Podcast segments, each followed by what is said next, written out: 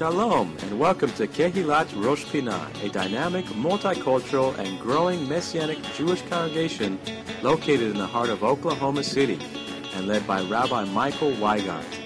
Our goal is to bring you the message of the Word each week from a Jewish perspective and to exalt the Messiah Yeshua as Lord and Savior overall. We are a loving congregation made up of both Jew and Gentile, now one in the Messiah, with Shabbat morning services at 10:40 a.m and various studies throughout the week. Please come and join us next time you are in Oklahoma City. We would love to have you. And now, we hope you enjoyed today's message.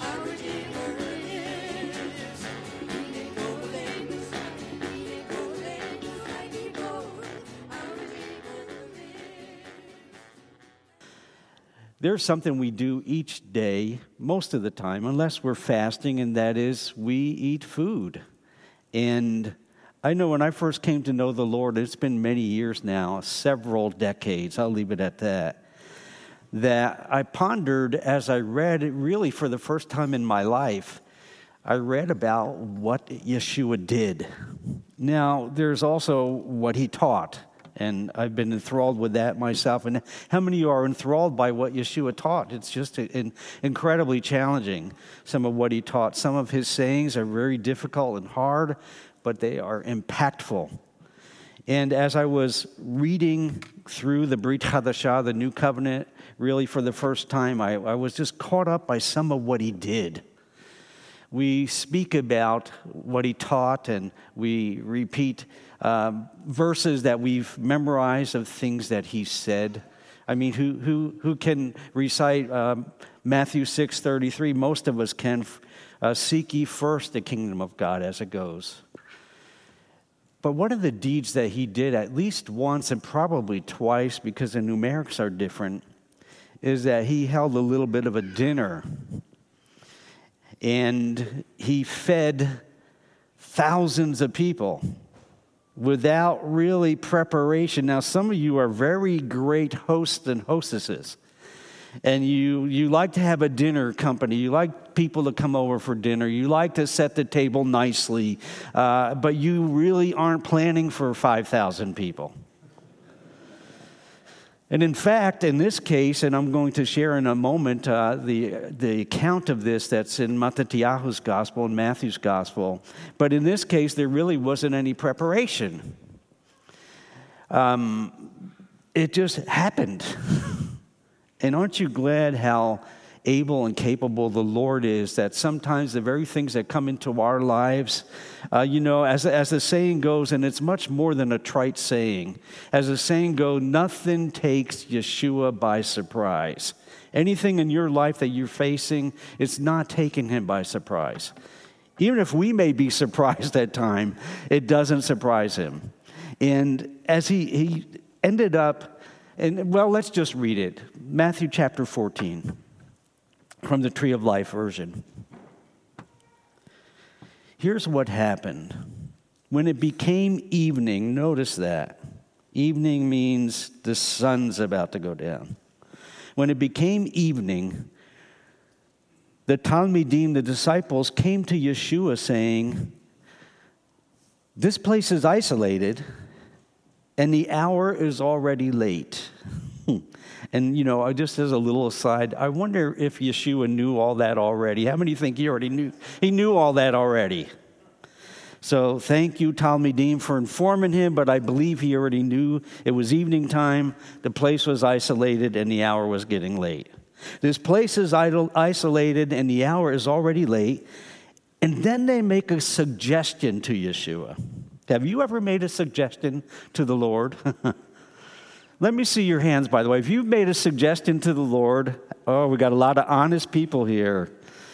But they made a suggestion to him on how to deal with the circumstance. The place is isolated, the hour is late, and this is their suggestion send the crowds away so they can go into the villages and buy food for themselves. And just as an aside, think about what would have happened if, they, if Yeshua had actually done that. Because we're told later that there were 5,000 men there, plus women and children. And they would have been letting loose this throng of people onto those little villages in the Galilee. seeking bread, there would have been, to use the Greek language word, pandemonium. And there would have been people who would have found bread and those who wouldn't have found bread. There would have been those who, who, who would have found a place to stay and those that wouldn't have. And Yeshua's solution, I suggest to you, and I think you would agree with this, his solution to this situation is much better than what the Talmidim were suggesting. This place is isolated and the hour is already late. Send the crowds away so they can go into the village and buy food for themselves. By the way, they're assuming that the people had money to buy food. That's another issue. Verse 16, Matthew 14. But Yeshua said to them, They don't need to leave. Now, at this point, I would love to see the apostles' faces. they don't need to leave. And then I would love to see the apostles' faces after the next statement, as Yeshua says this to them. They don't need to leave. And then he says this to them You give them something to eat. I don't know if they looked at each other like, really? You know, I don't know how they responded. How would you have responded, by the way? When you look out and you see a throng of people and the master says, You give them something to eat. I would have probably been searching my pockets for some. I don't know what I would have done. But Yeshua said them, they don't need to, to leave. You give them something to eat. And their response is very honest, by the way. They say, We have nothing here except five loaves and two fish. Five loaves and two fish. And later on, when we are given the numerics of the occasion, we realize that that would have been 1,000 people, men per loaf, and 2,500 men per fish. How would you like to have divvied that up? Had everyone sit down and get their little crumb of bread and their the little fin of a fish, you know, for dinner. We have nothing here except five loaves and two fish, they said to him. And I love this next statement of Yeshua. Aren't you glad that he actually works in our lives in a real way? He, he deals with us in a very real way. He says them, and this is what we should be doing bring them here to me. We should be bringing people to the Lord because He's the only one that can really satisfy, He's the only one that can really fulfill. Many of us have found that in our lives. We've tried everything, we've been all over the world, we've been doing all kinds of things, unsatisfied. And Yeshua's uh, statement here to his Talmidim is almost prophetic. He says, Bring them here to me. And verse 19 continues ordering the crowd to recline on the grass. Yeshua took the five loaves and the two fish. And please notice the next statement. And looking up to heaven, by the way, any circumstance we face in life, we should make sure we gaze up towards Hashem, to the Lord, and ask Him for His intervention Ask Him for His provision. Ask Him for His help. Ask Him for His direction. Ask Him for whatever it is we may need. It says, ordering the crowd to recline on grass, Yeshua took the five loaves and the two fish, and looking up to heaven, He offered the bracha, which is the Hebrew word for the blessing. He offered the blessing, just as Kevin did just a, a, a few moments ago. He offered a bracha, a blessing. And then it says, after breaking the loaves, and you can imagine how transfixed the eyes of the people were. They'd been asked or told, really, the, the tense seems to be they were ordered to sit down, to get in groups to sit down, and, and they were complying. And by the way, it's always better in life when we comply with what the Lord tells us to do. It's better in life. Some of us, including myself, have found out the hard way time in and time again that it's not so good to, to not listen to the Lord. It's not a good approach to life. To comply is better, to obey is better than all sacrifice.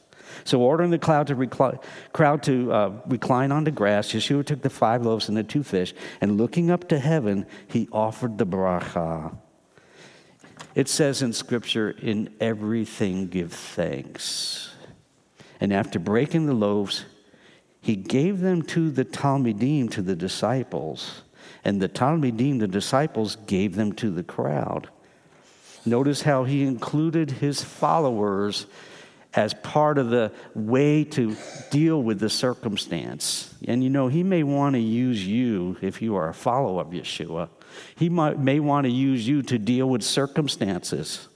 Some of us, we step away sometimes from the difficult stuff. We need to step away if God is leads, leads us to step right into whatever he tells us to do because he'll be there with us. And the disciples gave them to the crowds. Verse 20 of Mattathiao, Matthew chapter 14. And it says this what a great statement this is. They all ate. How many ate, by the way? They all ate. There was no one excluded. Yeshua's provision was for all of them. They all ate. And then there's this statement, and think about it. They all ate and were satisfied. And what, what did the meal consist of? Fish and a bread. Now, some of us in modern 21st century America would say there's something missing there. That's the dessert, you know, something like that. But it says they all, they all ate and were satisfied. And then this is what really, when I first read this, that struck me so strongly. The first time in my life that I read this. Not that everything we have read so far didn't strike me strongly as I first read it. Then it says this, and the Talmidim, the disciples, picked up 12 baskets full of broken pieces. By the way, it's not crumbs that they picked up, it's actually pieces of bread pieces of bread. And many of us have had bread at home, and you know, sometimes it gets it kind of falls apart a little bit, and you have a chunk of bread here and a chunk of bread there. They picked up 12 baskets full. How many loaves of bread did they start with in the beginning? Five loaves of bread. And they ended up with 12 baskets full of bread pieces, not crumbs. Actually, it would have been hard to pick up 12 baskets full of crumbs and put them all in a basket. And then verse 21, which really tells, tells what happened here in some ways, gives us the numerics and shows us the, the, the greatness of what Yeshua did. Now, those eating were about 5,000 men, besides women and children. You do the math there besides women and children. We are talking about a great throng of people that were fed with five loaves and two pieces of bread, two, uh, two uh, fish. That's a great throng of people. Now, there's been many ways that this has been studied, this text. And as we just read through it, I, read through it to refresh our memory, and, and especially if you're not familiar with this particular passage. And there have been different terms to describe what happened here.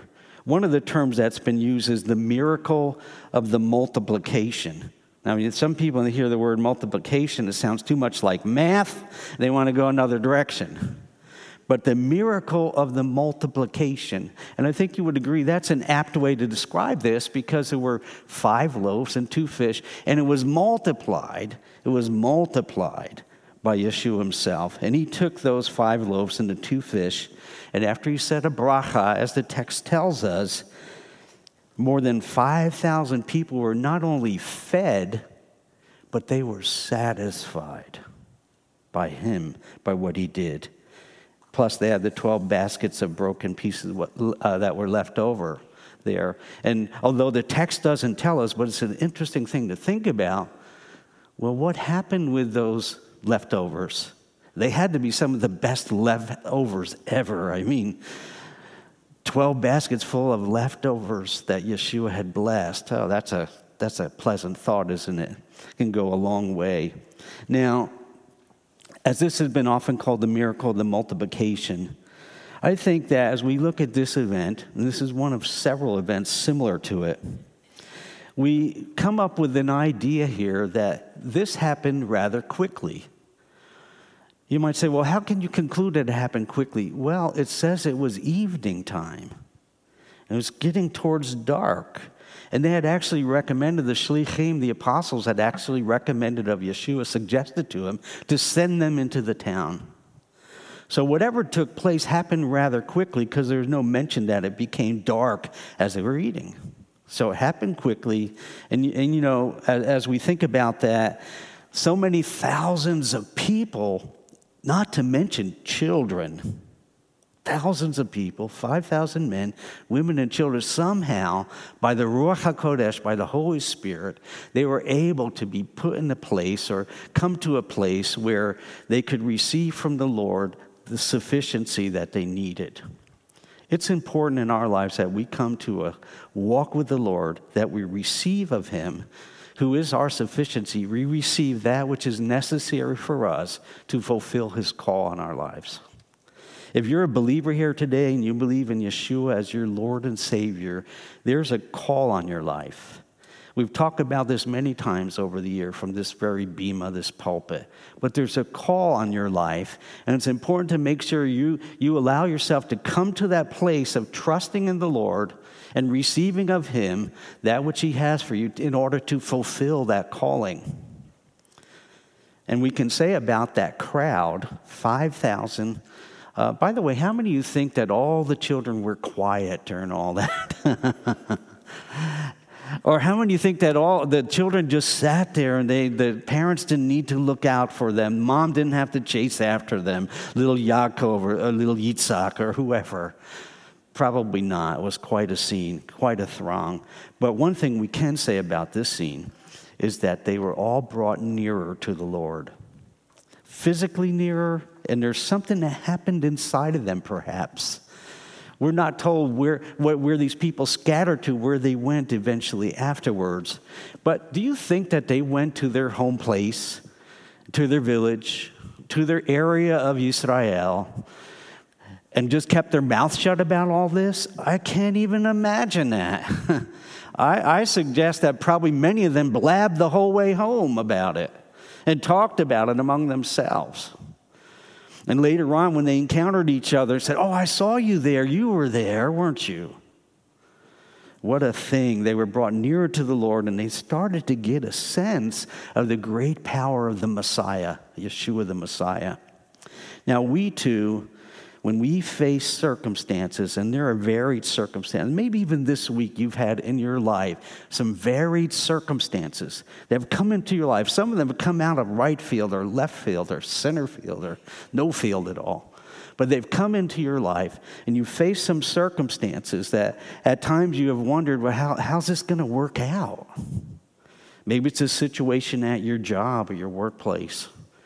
Maybe it's a situation at your education place where you study or where you teach at. And you've come to that, that, that idea of how's this all going to work out? And over and over again, you've probably seen the Lord intervene. You've probably seen him somehow provide, oftentimes in ways that you didn't even anticipate, just like what happened to the Talmidim here. Their idea was send them off, send them off, let them go to the village and buy bread. That was their idea. But the Lord intervened in a miraculous way, well beyond anything they had thought of, his followers had thought of. And I think it's very important for us as believers that we make sure that we follow the Ruach HaKodesh, that we listen to the Holy Spirit, that we follow Him. And, and not to overuse this phrase, but that we make sure, as has been said over the decades, that we make sure that we don't place God in that proverbial box that we so often talk about. Because the moment we do that, we're limiting something that could happen in our life. Can you believe the Lord for things that are well beyond your own strength, your own ideas? I hope so, because that's who He is. And if you wonder if that's a true statement, I just suggest you tonight, maybe not tonight because it might be cloudy, but just take a look at the stars, stars one day and realize that you don't even see a, a, a, a scintilla of those stars. I was recently reading about how they number the stars now. I'm talking about places like Harvard University. They are numbering the stars as the, the, the science improves. They are numbering the stars in the billions and the trillions, and there's no end in sight. Just think of that. And remember the first verse of Scripture Bereshit bara Elohim et hashamayim haaretz. The first verse, Bereshit, Aleph Aleph. Chapter 1, verse 1. In the beginning, God created the heavens and the earth.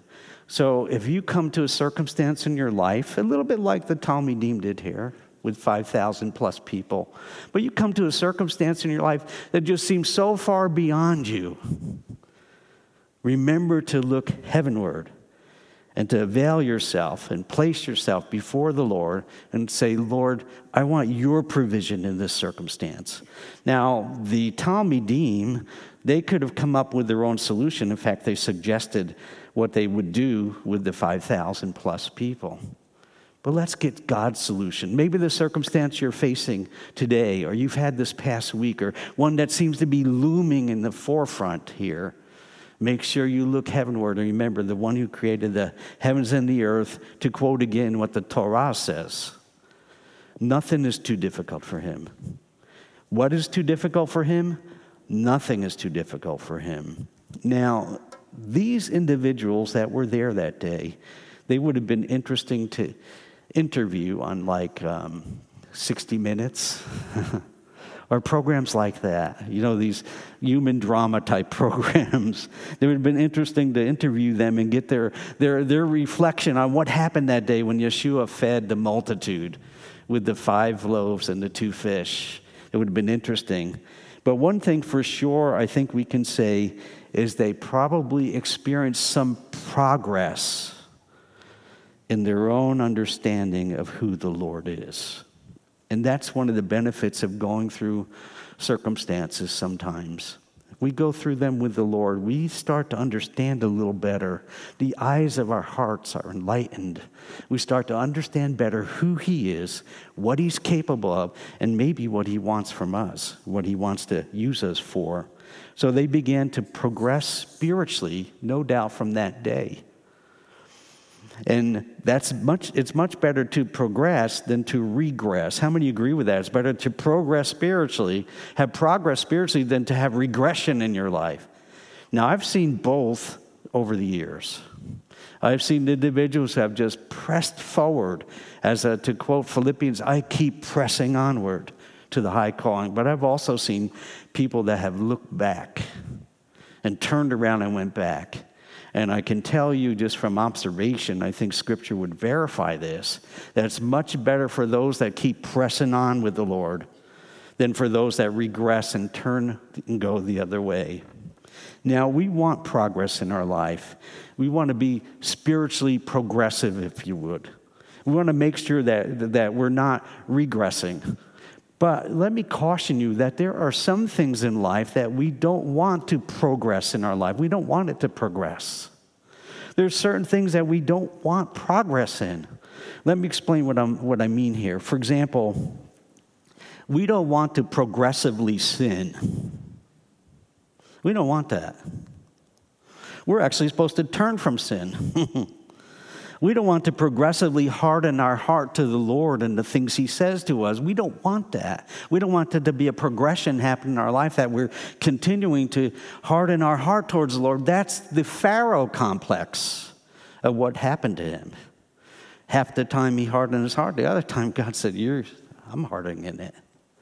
We don't want to progress in being selfish. We don't want to be progressively more selfish than we were the day before or more self centered, where every, the whole world seems to revolve around us, at least in our thinking, so that everybody has to talk about our situation and what we think and all that. We don't want that. We don't want to be totally self absorbed. We don't want to pro- progress in being self absorbed. We don't want that. And we don't want to become increasingly Scrooge like when it comes to generosity. We don't want that.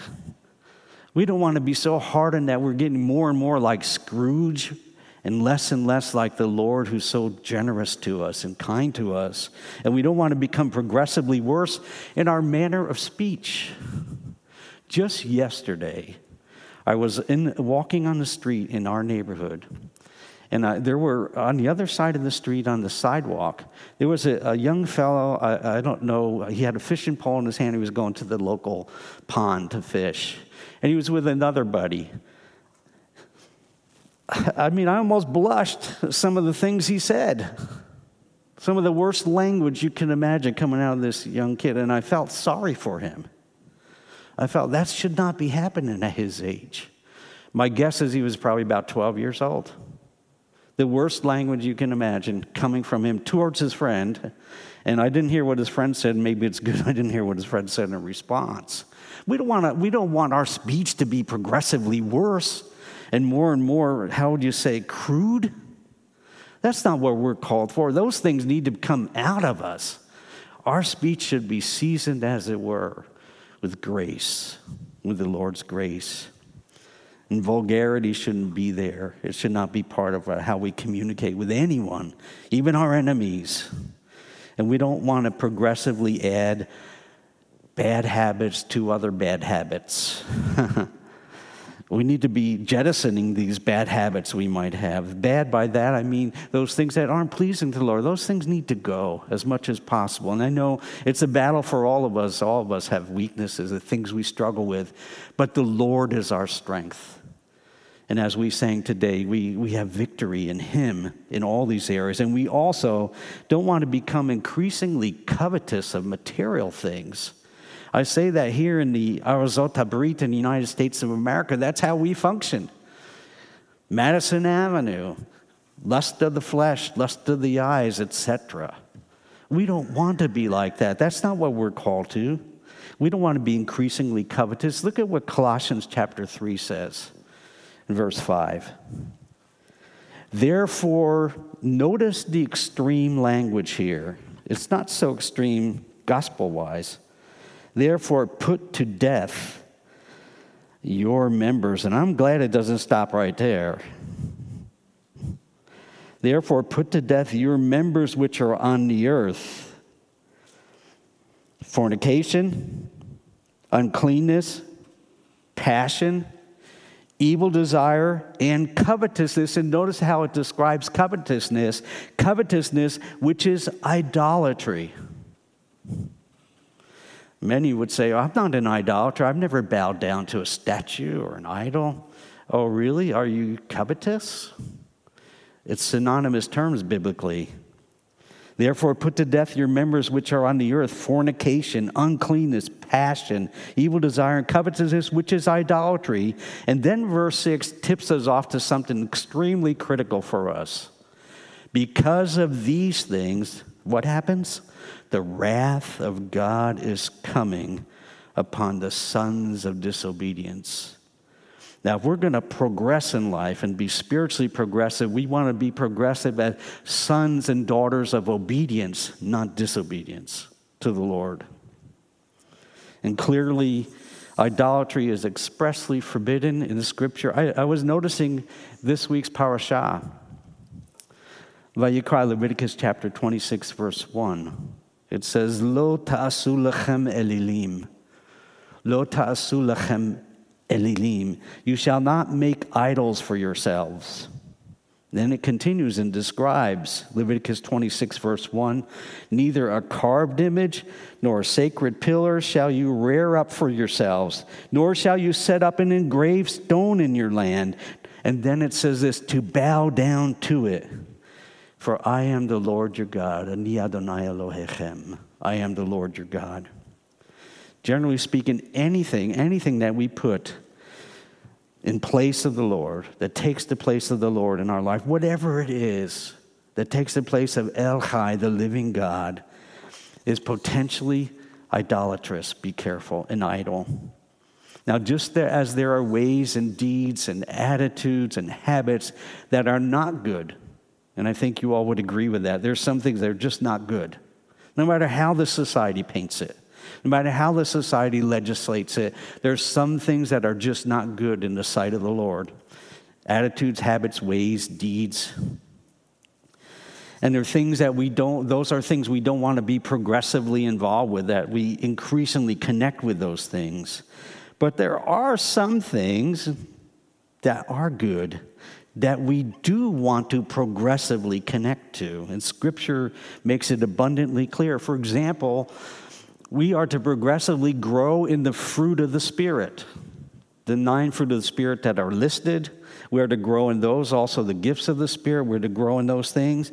We are to develop and continue to grow and foster in our own lives what I call holy habits, because there are unholy habits and there are holy habits. How many of you think holy habits are preferable on the side of the Lord? They are. And we want to grow in those things.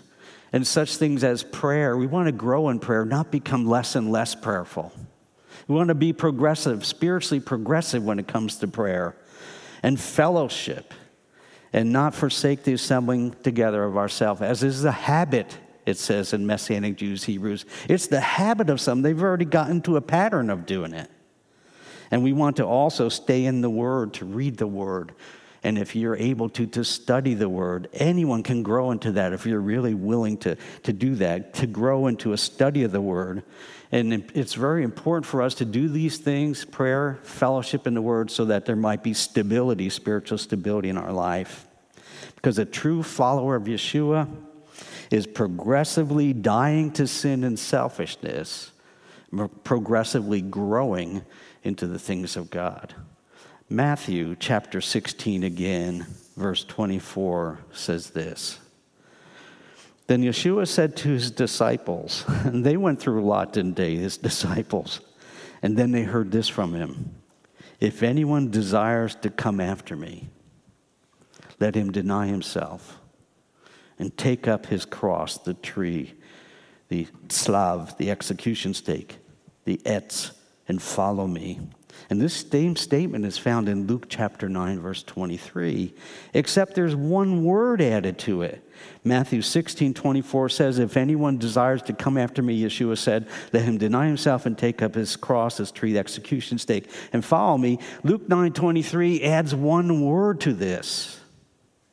He says, If anyone desires to come after me, let him deny himself and take up his cross daily daily and follow me. And the Amplified, not to be outdone, let me read you how the Amplified states this. In trying to express the Greek ideas here behind these verses in Matthew and Luke, here's what the Amplified Version says.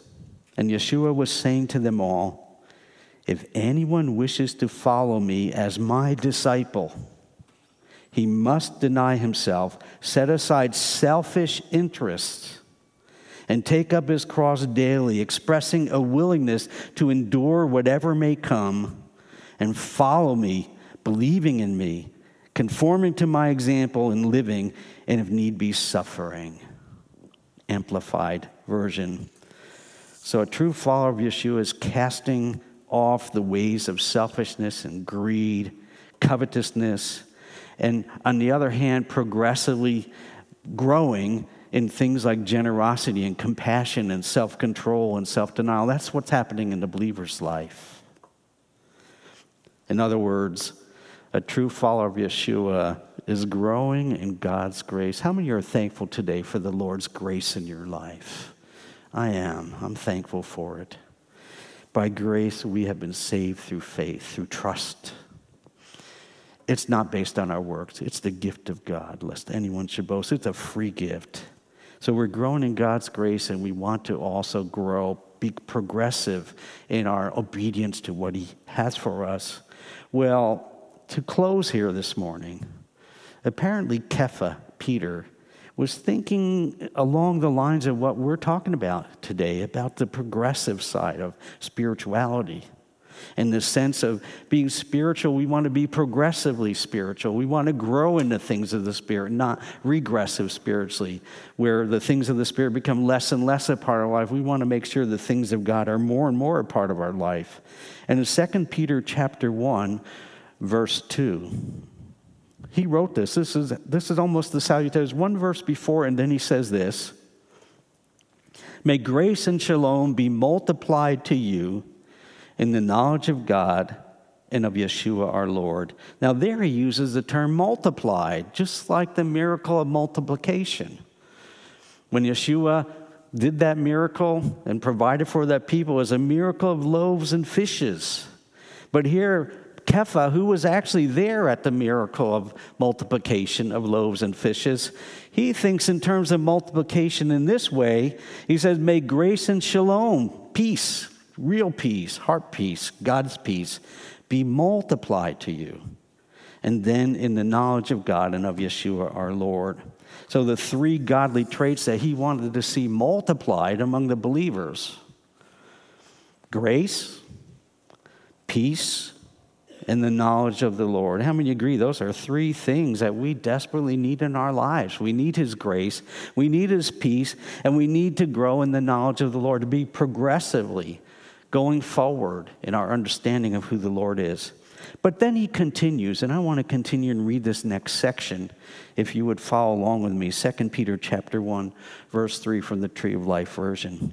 So after he says, May grace and shalom be multiplied to you in the knowledge of God and of Yeshua our Lord, this is his thought process afterwards. His divine power, verse 3 of 2 Peter chapter 1, his divine power has given us everything we need for life and godliness. Through the knowledge of him who called us by his own glory and virtue, verse 4 through these things, he has given us his precious and magnificent promises, so that through them you may become partakers of the divine nature, since you have escaped the corruption that evil desires have brought into the world.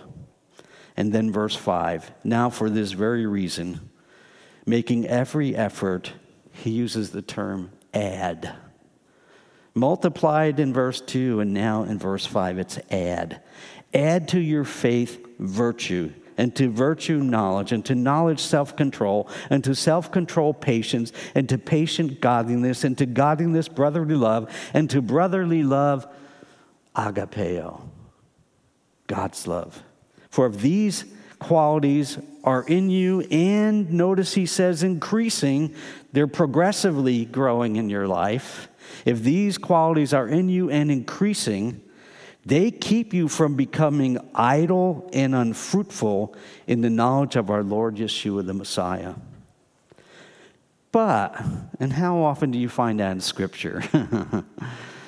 There's this but here. But anyone who lacks these qualities is blind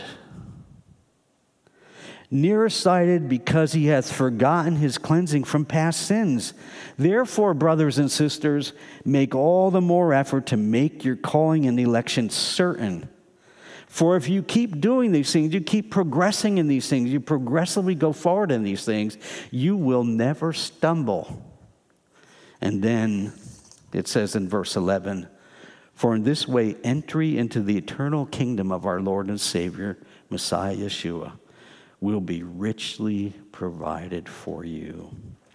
Now, in this week's parashah, we read in Leviticus chapter 26, verse 9, the blessings that are connected to obeying the Lord and doing what He says. And that should be what we uh, uh, you know, aspire for to obey the Lord and do what He says and to live according to His ways. In Leviticus chapter 26, verse 9, Moshe, the Lord through Moshe, tells the children of Israel, For I will look on you favorably and make you fruitful, multiply you. Similar term, multiply you and confirm my covenant with you.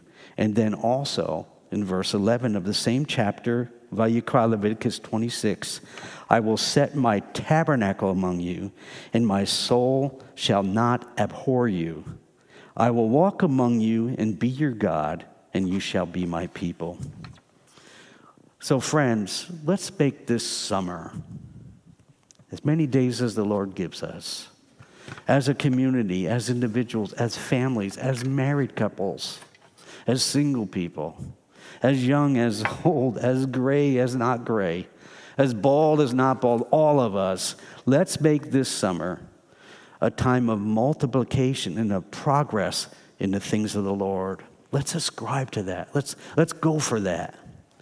And with the help of His Ruach, with His Spirit, let's grow in His grace. With the help of His Spirit, let's increasingly do what pleases Him and not just try to please ourselves.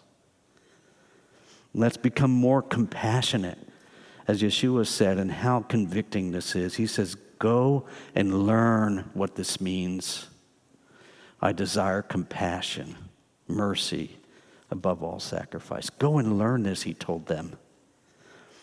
And let's become more gracious in our speech. Let's get rid of the harsh statements. Let's try to. Husbands, speak to your wives more kindly. Wives, speak to your husbands more kindly. Let's ascribe to that. Let's aspire for that. Let's go for that this summer and beyond. Let's be progressive spiritually in these areas. And let's be regressive in those things that would hinder us from walking with the Lord. We want to be progressive in the things of the Spirit. You know, besides being more gracious in our speech, we really need to become more generous in our giving. We also need to, to grow in being his servants. Learn to be a servant. If it's difficult for you, then start with something small. Activate yourself with the Lord's help. But start serving the community. Start serving his people. Start serving as he shows you to. And most of all, let's proclaim him. There's a lot we can talk about. We need to be talking more about him and lifting up his name because he's the only one that can save us. If you're here today and you've never had a personal relationship with him, there's only one name by which you can be saved from the wrath to come, and that's the name of Yeshua, Jesus the Messiah. There's no other name given among men under heaven, any name. Abraham can't save you. Isaac can't save you. Yaakov can't save you. Akiva, Rabbi Akiva, can't save you. Any great philosopher can't save you, but there is a name above all name, and He is the Savior of the world. To all those that place their trust in Him, He's your Savior, and that's Yeshua, Jesus the Messiah. Now I leave you with this verse, and it's a repeat. 2 Peter chapter 1 verse 3. His divine power has given us everything we need for life and godliness. Will you read that with me, please? His divine power has given us everything we need for life and godliness. Let's read it one more time with a little bit of feeling to it, all right?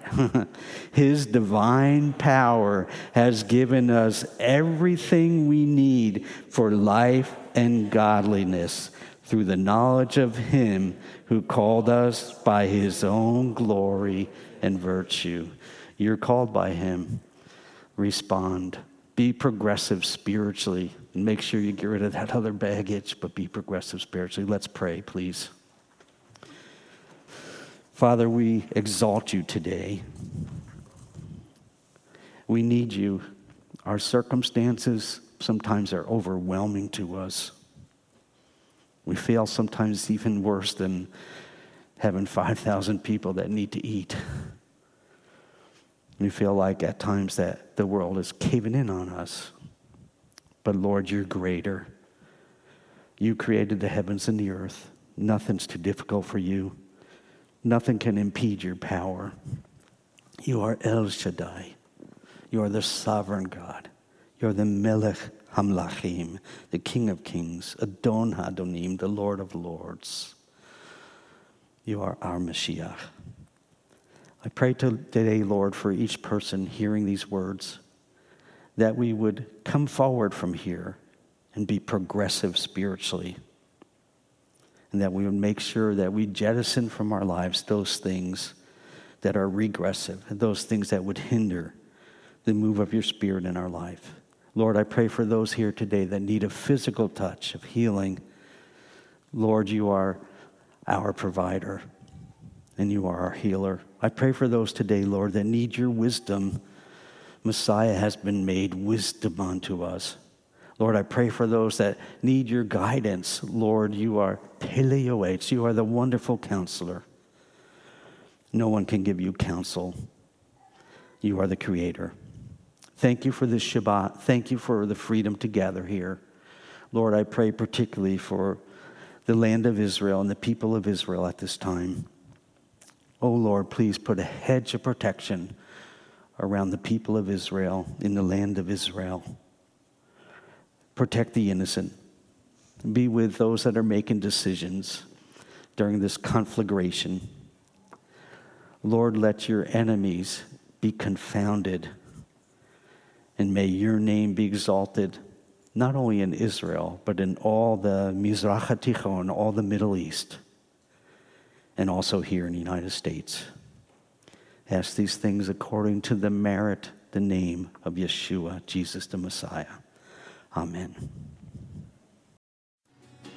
You've been listening to the Shabbat message from Rosh Pinah Messianic Jewish Congregation in Oklahoma City, Oklahoma. We would love to have you visit us.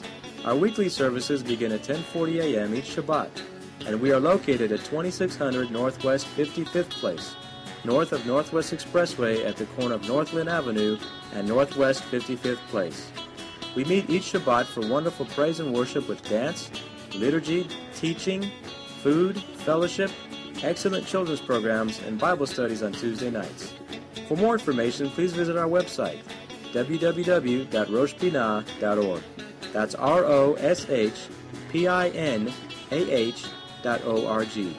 You can also reach us by phone at 405 842 1967 or email us at info at roshpinah.org. Thank you for spending time in the Word with us today. Shabbat Shalom and blessings in Messiah Yeshua.